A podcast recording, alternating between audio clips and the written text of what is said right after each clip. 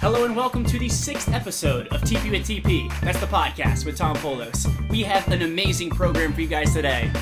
Olympic medalist, IOC member, and the president of LA84, Miss Anita DeFrantz joins me, as does the star of MTV's I Just Want My Pants Back, Peter Vack. Also, a guy from my apartment complex claims he's gonna drop by. I'll believe it when I see it. Hopefully, you guys will hear it. You're to the podcast with Tom Polos, aka TP with TP. Welcome back to TP with TP. I'm sitting beside uh, Anita DeFrantz, who is an Olympic medalist, International Olympic Committee member, and the president of LA84. Mr. France, welcome on the program. Thank you very much. Now, I'm sitting beside, she's going to be humble about this, but I will not be humble for her. She is uh, one of, if not the most influential woman in sports. That's not just me talking. Uh, Anita DeFrantz's influence has been documented by Sports Illustrated, ESPN, Sporting News, Sports Business Journal, the NCAA, the NAACP, the YMCA, YWCA, Boys and Girls Club of America. I could go on and perhaps mention the scores of honorary degrees she's been awarded, but we have to get to the interview at some point. Um, but before we get to the important work that LA84 does, I'd be remiss if I didn't take this moment to A, applaud you for what you've done for the city, this country, but also talk to you a little bit about the Olympics as the London Games do approach. And you won a bronze medal in the 76 Games of Montreal. I did. Congratulations. Thank you. Um, the first African American to do so. In the noble sport of rowing. That's right. Tell us how you got involved in that sport first and how your talent escalated so quickly. Well, I was very fortunate to be walking across the campus of Connecticut College that day when there was this odd looking thing in front of the central bu- building on campus. And I went over to see what it was, and the man standing there said, It's rowing, and you'd be perfect for it. And I thought, Well, there's a line, you know, but I hadn't been perfect for anything to that moment. I thought, okay, let me try this out. And I loved it. Um, the only requirement is that you know how to swim, and I'd been swimming since I was four years old, so that wasn't a problem. And the sport appealed to me because you're very close to the water, but you're not in it. I like not being in water. That's right. you uh, don't hurt anybody. You don't injure anyone. no ear infections. That's right. And you're you're an environmentalist. You put the water right back where you found it each stroke, and uh, you might help the fish a little bit by air, airing out the water. Which river in uh, Connecticut? Well, we started out actually in a place called, um, uh, gosh, what was it Oh, called? Connecticut College is in New London, as opposed to the old London Games. That's right. And we rode eventually on the Thames, not the Thames, but the Thames. We say it properly in New London. Rowing leads you to this amazing opportunity, the Montreal Games. You Yes. win. You win bronze in '76. It You- was not a direct line. I was demoted from varsity to JV my senior year in college. Same guy who said I'd be perfect for rowing said, "But if you work hard, you could make the Olympic team." And I'm That's thinking, that seems like a very weird thing Well, to say. was- you won't make was our college team, but you'll represent our nation. not just our college team, a small coeducational New England college, um, uh, you know, uh, team. I couldn't make the varsity, but I could make the Olympic. Well, he needed me to continue to row so that we could continue to have the team. I figured that out, and I said, okay, I can do this. And I had a great time. I've learned a lot rowing JV my senior year. But then I did get accepted at the University of Pennsylvania Law School. hmm And so I thought, hmm, Vesper Boat Club's in Philadelphia. Let's see, maybe I can make the Olympic team despite Yeah. all these things. And uh, two years later, my second year of law school, I did become a member of the United States Olympic team that competed in Montreal, and we won a bronze medal in the eight oared shell with coxswain. Yay! Yeah, it's me clapping. Yay. And so you win in '76. You rededicate yourself to the sport. You take home silver at the World Championships in '78. Correct. And progress hits a wall when in 1980 President Carter calls on the USOC to boycott the Moscow Games. What goes through your mind when that happens? When you're on pace to go back to the Olympics to fight for gold?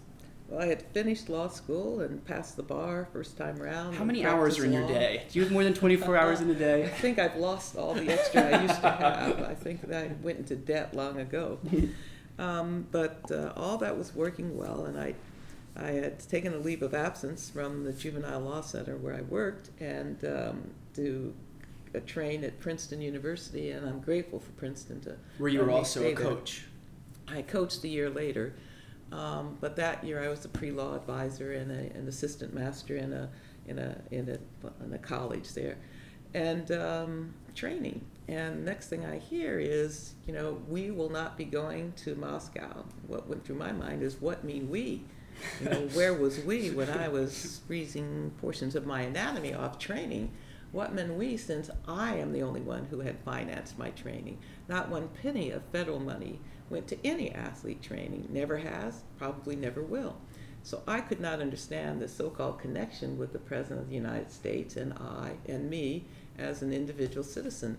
And since I had been a part of the um, uh, testifying in Congress for the Amateur Sports Act of 1978, I understood the structure of, of the Olympic movement in the United States. And with all due respect to the uh, Commander in Chief, it's only an honorary relationship with the Olympic Committee.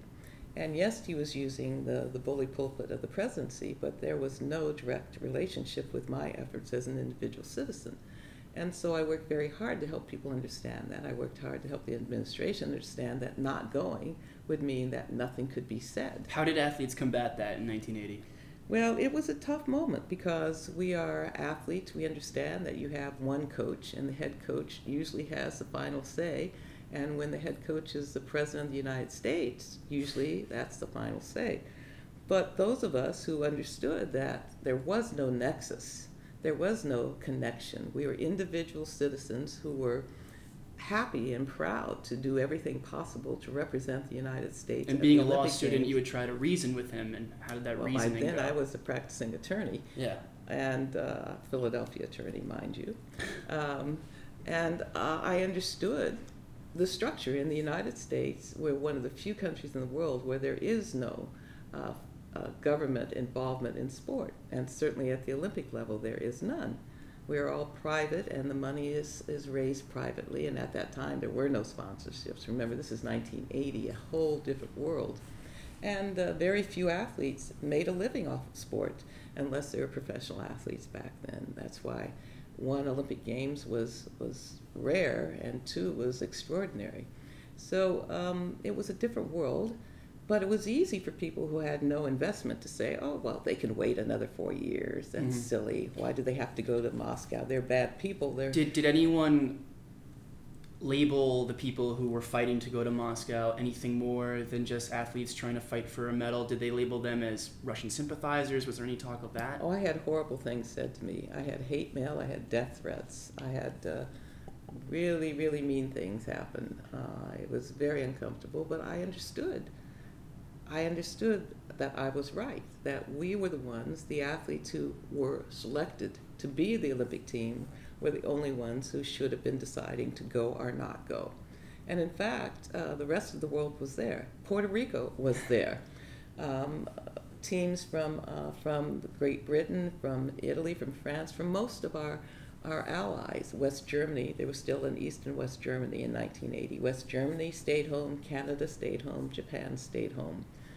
Most of the rest of the world went to the games. You wrote this essay in 2007 entitled The Team with No Result. Yes. Talking about that experience. In it, I found something very interesting. They did try to compensate or celebrate you guys not going. You got invited to the White House, had a quote unquote parade. Um, was that sort of salt in the wound, or did you feel like that was an actual effort? Well, it might have been better if the USOC didn't have to pay for it, all of that. Um, but that's the way it works. If you go to the White House, you have to pay. It's otherwise taxpayers pay. So the USOC funded all of that, and I probably was one of the few athletes who understood that because, again, I had been involved with. I was on the executive board of the U.S. Olympic Committee at the time, so I really knew how things worked and what we had to budget for. Um, it was a chance for parents to come and celebrate the, uh, their, their family's successes. So I could not deny my parents a chance to come to Washington and actually go to the White House. It was up to them whether or not they wanted to visit with the president. Uh, they chose not to, as did I. But I was part of a team. You've met many presidents. Have you ever met President Carter? Yes, I did meet President Carter, and I have a great deal of respect for him. I think he was, I know he was wrong on this item, and I'm, I deeply regret that I was not able to get to meet with him specifically to explain to him what could be done and to explain to him what was being taken away from athletes. I think most people in this country just had no clue how hard you had to work to become an Olympian. We're kind of a fast food society. You, mm-hmm. you, you don't hear anything about Olympians, and suddenly they're on television winning medals. You hear nothing about what it takes. To. Every four years, they just yeah. You have no idea how, how hard it is or how much people invest of their life into training, the life decisions that you have to make. People said, "Well, you sacrificed." I said, "No, no, I didn't sacrifice. I made decisions, but I expected a chance to have a return." And the problem with what happened in 1980 is we'll never know. We are literally the team with no result. There was no war that intervened, there was no natural disaster. It was simply a political decision that destroyed our opportunity. If, if there's any bright spot that comes out of it, it leads to your involvement in getting involved in judicial, legislative, and governing bodies of the Olympics. You got involved in the next Olympic Games, the LA Games of 84 mm-hmm. you've been on every type of committee, every type of commission, from finance to eligibility to law to reform. You chair the Women in Sport Commission. How has the game changed for better and worse since you've been involved on the other side? My hope is that it's gotten better for the world. I know that for a fact. There are more women involved with sport at every level, and that's the natural. Um, that's the natural turn of things in the world. I love. There's a saying that I love: "Women hold up half the sky." together we have to hold up the entire sky. And in the world of sport, we've made strides on the field of play. In from 1900 to 1984, around 12,000 women are became Olympians. That means you competed in the Olympic Games. From 1988 to 2010, 26,000 women have competed in the Olympic Games. So we've more than doubled the number of women who've competed, which means we've more than doubled the number of women who've had that experience. And there's nothing like living in the Olympic Village, where you're living in a, a community. Which you which you helped run in the 1984 games. I did, and I'm proud to say that. Uh, I knew a lot of the athletes then, and I knew that they would let me know whether it worked well or not. And um, we did okay by my contemporaries. Um, we made sure that you know it's, it's. I told my staff that we're going to have seven thousand of our closest friends come over and visit for about three and a half weeks and we need to make sure that they're happy and comfortable because they've got an important test with history. And we got to make sure that at the end of their day, they're happy and they had a fair chance. The last time the United States had the Olympic Games, uh, the Summer Games, it was in Atlanta, 96. You worked on the committee to get Atlanta to host. What goes in for a city to be able to host the games, A? And is it different for summer and winter? Do you try to create the uh, an atmosphere? Do you try to go into places where you might be able to cross barriers, or is it just about having the facilities to do it? Over time, uh, the the appeal of a city has changed, and indeed the way the IOC goes about the the selection process has changed. When when Atlanta was bidding, it was during a brief era from 1986 to 19 uh, I guess 1998 or 9, the IOC actually had allowed IOC members to visit cities. Prior to that, it never happened. Prior to 1986, people didn't visit cities. Um, and uh, people started visiting cities, and it happened in 1986. There were six cities bidding to host the Olympic Games and seven cities bidding to host the Olympic Winter Games, and it just was nuts. And so cities were doing all sorts of things and to in entice. 80, and in 84, LA was the only city to bid on the games. It was, except LA bid three times in a row. It managed to get the U.S. Olympic Committee to select it three times in a row. The first time it bid against um, Moscow and Montreal, and Montreal won. The second time it bid against Moscow, and Moscow won. The third time, there was one other city in, but removed itself. We like to say it was Tehran, and they had management issues. But I'm pretty sure the world knew that LA, for the third time, was really whatever city the U.S. had set forward was probably going to win the right to host the games. Uh, the United States and certainly the city of Los Angeles had been prepared to bid three times. And uh, it is true, therefore, to an extent, there was no other city, but it was also true that Los Angeles had stood strong and was the city. Then LA says, oh, by the way, uh, we're really not interested in taking any financial responsibility for that. It was like, oh my God, we only have LA, but now they're not going to be financially responsible. What do we do? And the United States Olympic Committee said, okay, we'll take care of it with its $5 million in non liquid assets. It was the financial guarantor of the 84 Games. The 1984 Olympic Games in Los Angeles were truly the only games done in the private sector. Only 52 point, no, 52 million dollars of taxpayer money was spent, and that was spent because to do things that only the federal government can do. For example, VVIP security, the customs, and, and you know certain things that only the government can do, and that's why there was that much taxpayers' money spent. Later games, the things changed, and more government involvement came to, came to view, and certainly by the time of the Salt Lake City Olympic Winter Games, just after 9/11, huge involvement by uh, the military to secure the games. You games. talk about the Salt Lake City Games. And you also mentioned the private sector. When you worked on the Salt Lake City Games, which I know you did, Mhm. did you have any chance to work with presidential candidate Romney? I, well, who is now presidential candidate? Yes. with yes, with Mitt Romney before he was even the governor of Massachusetts. Yes, he was the, he was brought in uh, as from Boston to become president of the organizing committee. And he touts that as a um, as a big stepping point for him that he turned the games around. Well, he certainly invested his his life into making sure that those games were successful. But there was a there are a lot of staff and a lot of people, the citizens of Salt Lake City and the and the surrounding communities, put a lot into those games. As did the athletes. It's the athletes that make the games successful. with all Absolutely. due respect. Uh, and as as a native New Yorker, I'll get off this host train in a second. Why why why not New York? Why can't they get it together? Uh, well, it wasn't so much New York. I was disappointed. I thought it was As an IOC member, are you like?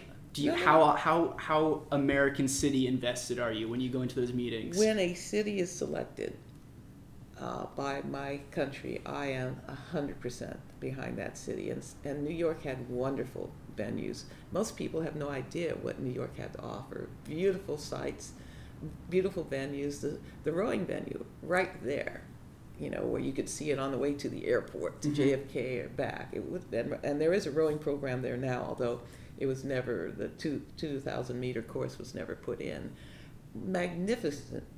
I mean, where the Olympic Village would be across from the UN. Uh, it was a beautiful uh, program, a beautiful bid, but it was too soon. It was too soon. I was shocked that the USOC was putting a city forward so soon. How could we host that many games in a row? I think that uh, the leadership of the USOC was just wrong in putting city forward. so it is soon. it is about that timing and when Of course it is. Chicago was putting forward a city. Well, Chicago had a different um, challenge. And didn't Barry go to go to Denmark to try to persuade some people? Well, he was there, and certainly it was his city, and I greatly respect his making himself available for that. I, I disagree with many of my IOC colleagues. I don't think it's necessary to have the chief of state present to make the bid. I think having a videotape is, is good enough for me. I don't think it's necessary to have the heads of state come and then say, yes, I, I believe in this. I think that's not necessary. So it Waste was, of waste of frequent flyer miles. well, there's that, and if you care about the environment, you really need to have these jets landing Mhm. and then taking off. Um, to me, uh, the commitment on video is enough. The challenge for Chicago was why Chicago? Rio said, hey, it's never been in this part of the world. Chicago, well, we'll do great games. Well, the U.S. always does great games. We could Mhm. never get Chicago to say, what is it specifically? Yeah, more of an identity. always with an IOC member, after a decision is made, of course, everyone voted for the winning city. That's always the case. So everyone needs to know why you voted for 'em. Rio, it was easy. It's never been in this part of the world. Take take when Sydney beat Beijing the first time. I mean, how could you have a, a city that's tiny compared with the, the number of people in Beijing? Well, Australia had always been loyal to the Olympic Games. They competed at every single games. Done. That's I nice. mean, yeah. so you can always you need to have a reason, and we could not come up with a reason for Chicago. How does London, in their opening ceremonies at least, compete with Beijing? It doesn't. There is no. We have a no compete rule. Does it start and end with Beijing? Was that the most No, spectacular thing you've ever no. seen? Or did you like the Rocket say- Man in LA '84? People will say L.A. It wasn't only the Rocket Man. It was sitting in the venue and suddenly realizing you're part of opening ceremonies by holding up, holding up a piece of paper and you're Mhm. part of a flag. I mean, that probably stunned people. And then closing ceremonies when the uh, the the person from outer space came and Yeah. visited. there were some athletes in the we were on the main floor there who were just howling. They thought it was for real Mhm. um, because you couldn't tell really if you were down on the floor and you didn't know Hollywood. Each game brings something special. That's why we changed the venue. That's why different cities host the games, and each city brings their special flavor. The LA 84 games, as you said, had um, a lot of private funding, pretty much exclusive private funding, and also was able to have quite the surplus, make a pretty little profit, which led to this organization, LA 84. Tell me a little bit about LA 84 and what it does and how it came to be.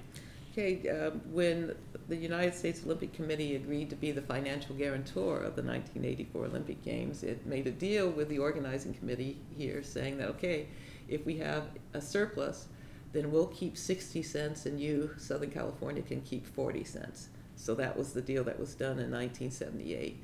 Um, turned out that the surplus was more than a dollar, and so LA was able to keep $93 million, and the U.S. Olympic Committee uh, received oh, close to about $180 million. The whole time we were working uh, as a staff member, we were told we'll have a surplus, and that surplus will go back to sport. So we worked hard to make sure the games would be wonderful for the athletes, and that there might be a tiny little surplus left over.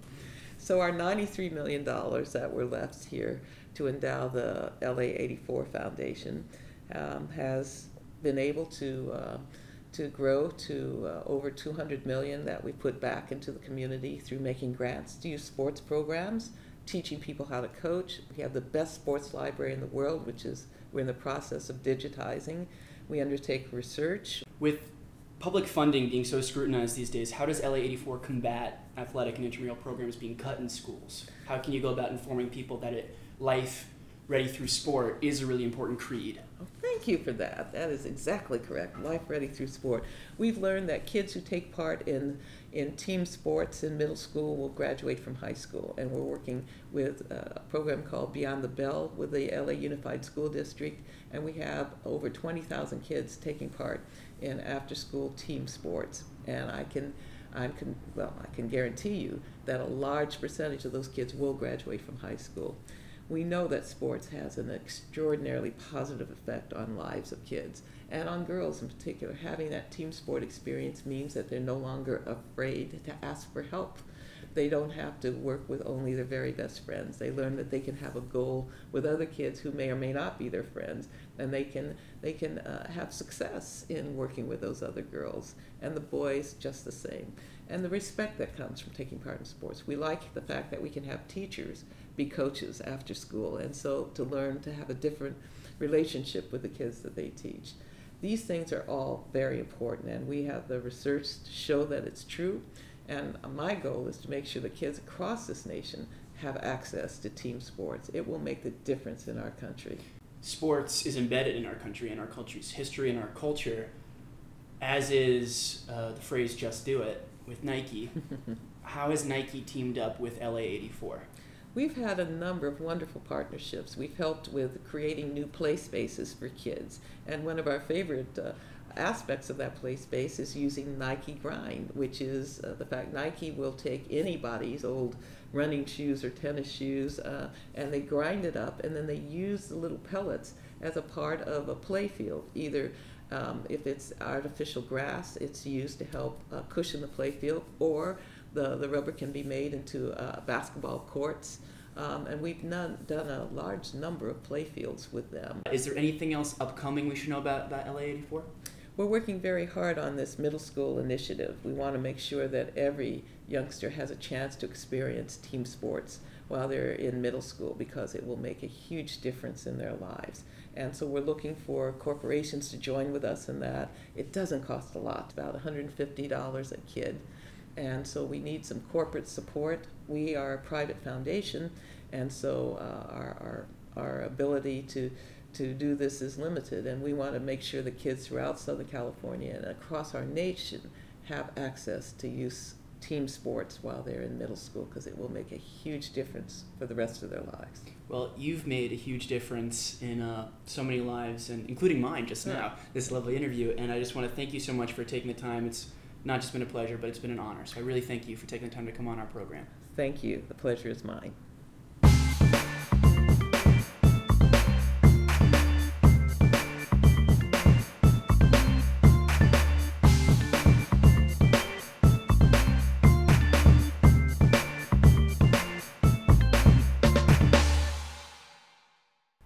Welcome back to TP with TP. I'm here in studio with Peter Vack from MTV's I Just Want My Pants Back. Peter, welcome to the show. Thank you for having me, Tom. Peter, has anyone ever referred to your program as I Just Want My Pants Back? They've I, it's been referred to as I just want my Peter Vack back, or I just want my Peter Vack. To me on Twitter though, Oh, hashtag Yeah. Peter Vack. Where More can people follow you on the tweet? they can follow me at, at Peter Vack. They can follow you at, at Peter yeah, Vack. but no, no, at Peter Vack, no spaces. But I have to warn everyone that I'm not that funny on Twitter. I mostly just retweet nice things people say to me. Well, that's that's the dream. Uh, It you've- I'm living it. you've also seen Peter on such television series as Ghost Whisperer, Law and Order SVU, Hope and Faith, As the World Turns, Cold Case, etc. And he's appearing in some upcoming films, and he's been in some past films. But these upcoming films include uh, Kiss of the Damned and Unicorns, which we're both very excited about. Peter, you're from New York, yeah?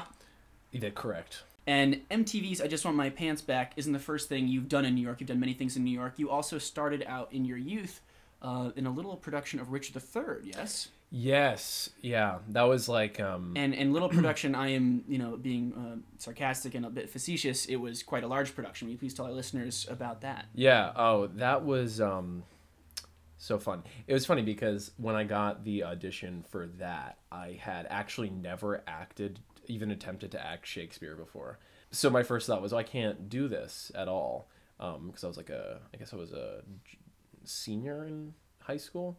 So I got that no fear Shakespeare. It all comes out now. I mean, you can't even. I mean, this is like you can't even say this, but I'll just go for it. So I got the no fear Shakespeare, and like translates, like gives you like a very literal sort of um, paraphrasing of the verse, and I used that to decode the lines, and worked on it with my dad a lot. And it was like, oh, actually, you know what? I, I think I could do this, and get I, I, like did a few auditions for it and got it, and it was just like, I mean, you work- you, you're working with these intense. yeah, Peter Peter Dinklage played Richard III, um, and uh, he is amazing. Have you watched some of his work recently? You know, I've not seen Game of Thrones, which I'm sad to say because I hear it's a fabulous show. Well, you've been quite busy on your own fabulous show on MTV's I Just Want My Pants Back or Mm-hmm. Vack. And um, congratulations on the success of it so far. Thanks. What's it like being in your native your native town, close to in, in Mhm. Brooklyn, film, filming in Greenpoint the show? How does how does um, the setting inform the work you do? I mean, it's so fun because, um, you know, there is this sort of excitement you get when you're shooting on location as opposed to shooting on a soundstage. And like, I, I haven't done that much work on sound stages, but like in, in, when I've done come on to certain bigger, big television shows, I've worked on a stage and like it's fun, but you always have to do this extra bit of work to sort of pretend that this very like cold, dead sound stage is a real place. But the great thing about shooting like on the streets of Greenpoint, Brooklyn, where where we shoot is you're just like constantly being informed by the cool life around you. And there's real people on the street and the cars are real. And like we we weren't a huge budget show. So a lot of the times we weren't even really working with that many extras. We might had a few but then everyone else in the background was just a real person walking by. I also really appreciate when shows that are based in new york actually shoot there. And I, I rarely see it. It's more i more so see it in film so. The reality you guys bring to it is um, quite wonderful. And speaking of reality, MTV not exactly known for scripted yeah yeah yeah television series, but it seems to be headed in that direction. yeah i mean i think mtv would like to um Put the TV back in MTV. Yeah, exactly. Put the the TV back in MTV and On and- with TP. Yeah, exactly. And um, I think they have really great taste. Like I really like the shows that they're doing. Uh, I think Awkward and Teen Wolf are really great, and I think that people are slowly but surely uh, catching on that it's not just a place to go to watch um, a reality shows. Reality shows oftentimes seem more scripted than actually scripted shows. yeah, right. Do you have the ability to add any of your own flavor or words to "I just want my pants back" or how much the text you have to keep? Well, the our writers really are awesome. Um, Does the guy who wrote the original novel yes, work on yes, the scripts? Yes, yes, so much so. I mean, he was the head writer and the showrunner, and almost. I mean, he he was there at every every step of the way, on set every day, overseeing it all. I mean, he really is the boss man, uh, David J. Rosen, and he's I mean he's a great friend and a great guy. But his voice is really specific, and the jokes are very um, specifically written. But they do want us to add our own stuff sometimes, and um, you know, I'm I, I sometimes make very bad jokes that don't make it in.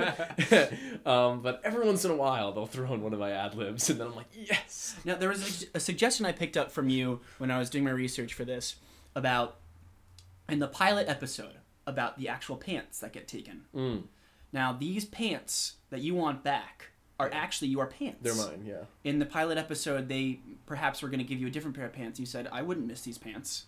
Yeah. No, they I- they, I would- they, had, like- they had really bad pants. They had really bad jeans for me, and, and and granted, they had like no budget for the pilot, so they, they just bought what they could get, and they you know it, you know pants. They don't, they're don't have as good taste as you, Peter. That's well, I'm saying yeah, exactly.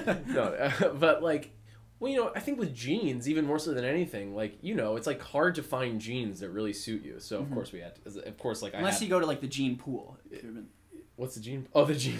yeah, yeah, yeah. Hopefully those jeans suit me well. Um, but uh, yeah, no, I had some jeans that I've like had holes in them, and I'd had them for years, and they were just like, they were jeans you'd miss. You know, they were like they were really awesome. Um, in fact, they're so beaten up now that I can't even wear them anymore. Everyone seemed to have be on board with this project because, as you were mentioning to me, uh, usually shows have the ability to build and take time, but this shoot was sort of rushed. Yeah, it was a- so a, quick. seven-week shoot. Yeah, we, the way we did it was interesting. We um, it was called crossboarding. So like, um, for example, if this studio was Sounds like like, a terror technique. yeah, exactly. Like for example, if we were shooting a television show about like your life, and this studio was um, was a location, we would shoot like we shot in four episode blocks. So we would shoot like every scene in the studio in all, all at once and then be done with it. And then we'd move on to your apartment and then shoot all the scenes there. And then we'd shoot so we'd be we were shooting four episodes at a time, which is not the way it's usually done. Usually you shoot like episode one and then you're done with it. And You shoot Mhm. episode two and then you're done with it. But because we were shooting episodes at a four episodes at a time, we could um just like burn through them lightning quick.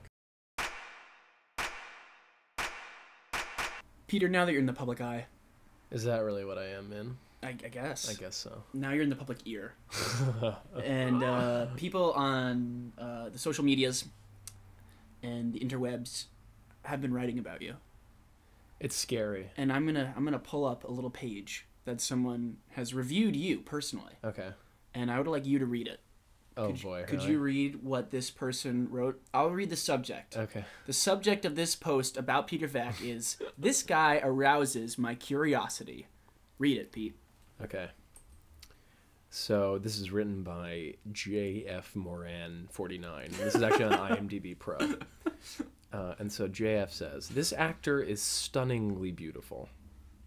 That's, that's nice to hear about yourself. I'm going to make a good a point of watching some of his works. From the clip I watched and from the fact of his having a Shakespeare gig on his resume, this guy arouses my curiosity. I only wish that I was about 20 years younger than I am, as male cougars are not in vogue right now. And actually, as male, that sentence is in parentheses. As well as healthier. And I wonder what that means. I wonder what he, I actually really wonder what he means by healthier. Um, so he says, I only wish I was 20 years younger than I am, as male cougars are not in vogue right now, as well as healthier, would seriously consider asking this guy for a date, which is actually very nice. Uh, it is I mean, nice. that's a, he makes it sweet at the end. I mean, it- he- he's not one of those vicious no, online no, people he's who not, attacks. He's, not really a predator. I mean, he's saying he would consider like seeing if I wanted to go on a, on a date with on a date with him. That's very kind of him. And yeah, he's, this seems like a nice guy. do you ever see any negative things about you online?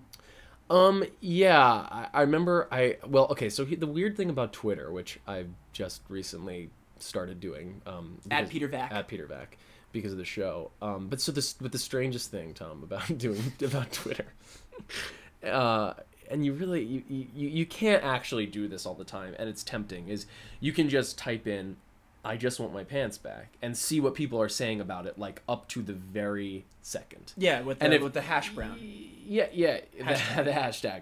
but not even like even if I just want my pants back appears in any tweet, you can look at it. Um, and so in the beginning, this was very tempting because like you could just see, and if it was on the air, it's even more so. Like literally, tweets come in about like, oh, this show's cool. This show looks kind of dumb. Oh, this show is awesome. This show's so funny. I don't know why anyone likes the show. Like blah blah blah. You know, and like look, a lot of them are positive, and some of them are bound to be negative. And I think one girl once said something like that main actor is like I don't know, it was really mean. It was like that main actor is like dirty and ugly or something like that. Oh, that is rude and Yeah, not true. And yeah. JF Moran disagrees. I know JF Moran disagrees. No, but a lot of people say a lot. I mean, the but honestly, the majority of things are very complimentary and very flattering. But you know how those negative things just tend to stick with you. Absolutely, absolutely. Well, sometimes you just want to call home and talk to your parents, and your parents, your dad in particular, has something really cool going on. yeah, right yeah. And I would like to give you the platform to, to, to talk Yeah, about that. yeah, And we can um, discuss what, what what is your dad up to. Your dad uh, originally went to New York to to get involved in the theater Yeah, and all that yeah, jazz. And it's it's progressed into um, wonderful opportunities for him. And one new venture of his is Right. a restaurant. Right. Well, I actually also want to say that um, my dad's done many things, and he was an actor when he first came to New York City, and uh, then he went into the restaurant business and was there for about 20 years, and then about 10 years ago, or maybe a little bit more, got out of the restaurant business to make feature films, and we made a movie together, which is close to getting some distribution. So it's called Consent. Congratulations. Yeah, yeah, yeah, and it's it's uh, it's something I'm really proud of, and we shot it like four summers ago, and it's been like a very, as as is as it is with independent films, like a long, emotional ups and downs, but but I, I, I it's gonna it's it's coming close to a deal. He will see the light. Yeah, I, I think it will, and I'm really I'm actually really excited for even if only a handful of people watch it. I'm really I really can't wait to to share it with people because I'm. I'm very proud of it, but another thing that my dad and I sort of worked on together was is this restaurant called Barboncino that he opened in Crown Heights, and uh, it's a Neapolitan pizza joint.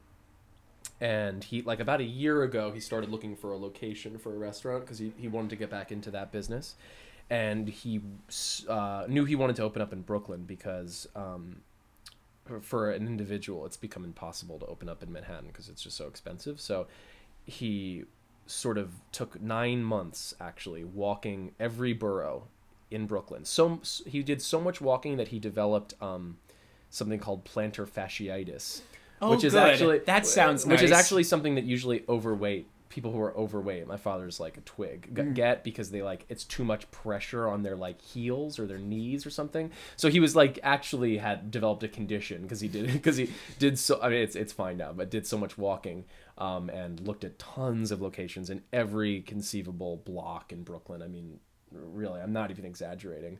So we found this space and it, it, it blew our minds, and the neighborhood was so perfect for what we wanted to for what he wanted to do, which was this pizza joint. And then he spent another year. Um, well, he, he went actually and, and worked in a kitchen for uh, uh, like a month with uh, the um, uh, a family that imports these uh, ovens from Naples. Basically, I helped him with really every step of it. I mean, we, I met early stages. I met with him and the architect, and we and and sort of gave input on the layout. And then in, when it came to the like aesthetic choices, like the um like I consulted on basically every aesthetic choice. So I I really feel like it was a a great collaboration, and and I'm we're like I can't I couldn't be more proud of it. Honestly, like I. I I have a tendency. And when is it set to open? It's open. It's open. You can go. It's we've we're we've been doing really well. Do you deliver to California? We don't deliver n- anywhere yet, but we will eventually. You deli- and you certainly deliver not to. California. It would not travel well, unfortunately.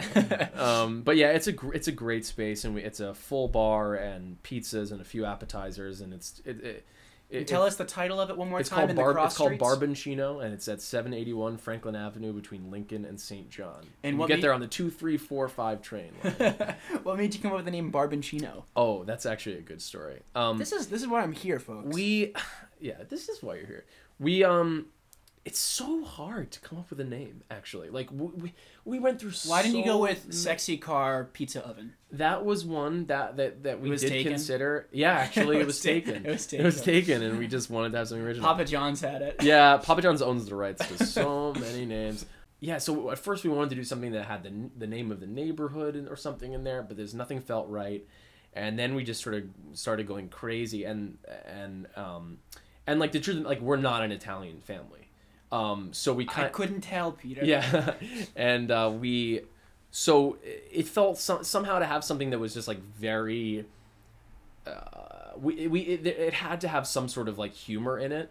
Um, and then I don't know who it was. It might have been my mom, but she was like, we were just sort of looking up random words that felt like appropriate to us and what they were in Italian. And, and we have a toy poodle, and we looked up toy poodle. We and toy poodle in Italian is barboncino. And we were like, that is a So- great name. It felt like it had a nice ring to it. It has the word bar in it, which is what we are, and it, and it looked good in print. And it didn't take itself too seriously. I love. But yet we love our toy poodle, and we just it, it was just like instant. Yes, that's it. So you, you love TP. You love toy poodles. exactly, and Tom Tom- Polis. and Yeah. the podcast. Oh, it's all coming together just like a good uh, Neapolitan pizza. Exactly. Well, we look forward to going to Barboncino next oh, I time we're can't wait Crown to Heights. have you. Yeah, no, seriously. Every, everyone, if they fi- if you find yourselves in New York City or especially Brooklyn, you should just make the trip out there because it's it's it's a great place. All right, Peter. We wish you the best with pants, Thanks, man. pizza, Yeah. polos, and more. And uh, we want you to come back and visit us real soon. Anytime we have a project or anything like promote anything with a P, You know I'll welcome. be promoting it here. You're welcome back. At any Thanks, point. dude. Adios.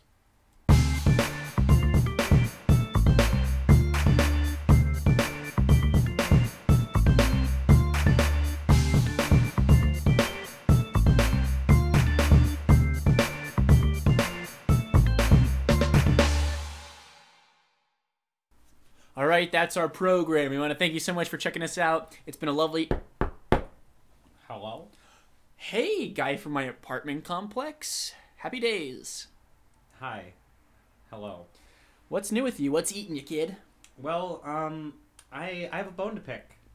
With me? No, with uh with with your listeners. Uh oh. Please don't attack the, the few that love us.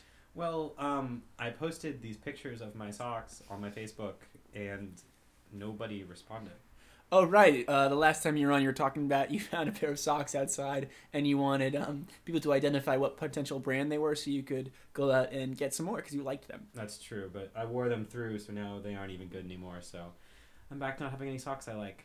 It sucks. Thanks. It sucks to be me. Well, what, what else is going on in your life? I mean, you got to put the next foot forward or run foot metaphors. I don't know. I kind of flip flop in my life ambitions. I see how it is. Um, it- but seems seem to be on the up. Yeah.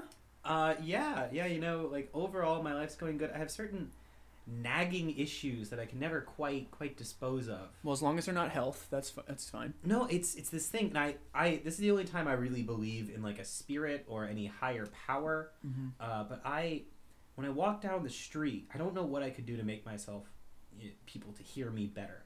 But for some reason, when I walk by people on a sidewalk, the same way people walk by me on a sidewalk, they like don't hear me coming, and so they like gasp. People freak out when I walk by. Wait, like, you're you're just like walking, and then all of a sudden like, Yeah, yeah. There's free in, in grocery stores. Like I, I like stand by people and they like look over their shoulder and like jump. What, are you doing something leering? Are you putting out a creepy energy?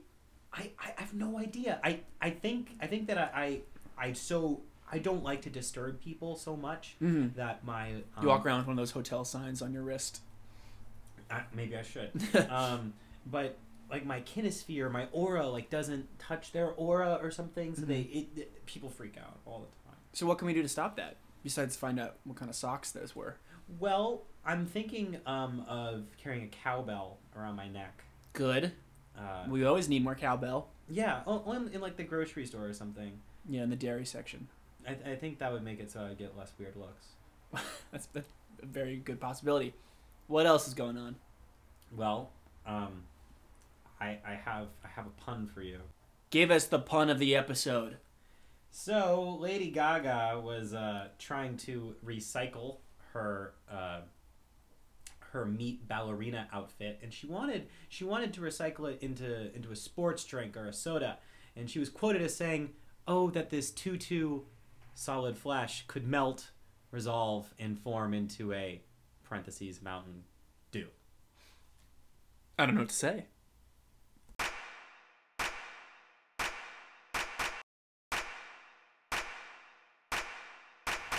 Guy from my apartment complex, you live a sort of anonymous yet autonomous life. Would you please tell us a uh, little bit what's going on in your personal life? Can you divulge anything about your family or Uh, well, I um I, I I just got off the phone with my parents actually, Hmm. uh, and my dad was talking to me about how uh, I shouldn't expect any inheritance from him whatsoever, Okay. uh, which you know like it is a weird subject to with your parents. That's this sort of underlying thing that may or may not exist with your parents. I don't know pe- people's relationship with their parents, uh, but my father told me that I will not have any inheritance because of how much he currently is is paying in mortgage payments on on the house that I grew up in. Uh, and at one point they were trying to sell the house and I never heard why the house didn't get sold. And he told me why they didn't why the house was not sold. It was on the market for like a year. They finally had an offer. But one day my cat did something that my cat's never done. So the papers to have the house sold are sitting on the kitchen table. They're signed, ready to go. And that night they like went out to dinner to the grocery store. While they were out, my cat climbed on top of the table and pooped on the papers. now my cat's left messes in like every room of the house. Oh, All the time he does this. But never has he climbed on top of the table and done this. My father was so moved by this gesture that he did not sell the house. When I was 13 years old and I didn't want to move out of the house that I had like been born in, Uh huh. and I like cried and pled with him. I went on like a three day hunger strike. This did not move him to do that. Somehow my cat, somehow my cat, by pooping on a table, has more sway than his 13 year old son going on a hunger strike. Well, America, the buck stops with guy from my apartment complex is cat. Uh, You know, I just I know who doesn't wear the pants in my family. I guess. Well, we just want our pants back we just want our house back. We always want guy from my apartment complex back on TP with TP. Can you do us that favor? Can you come visit us every so often? Yeah, yeah. I it's like I live here. Yeah. Well, see you next time. If there is a next time.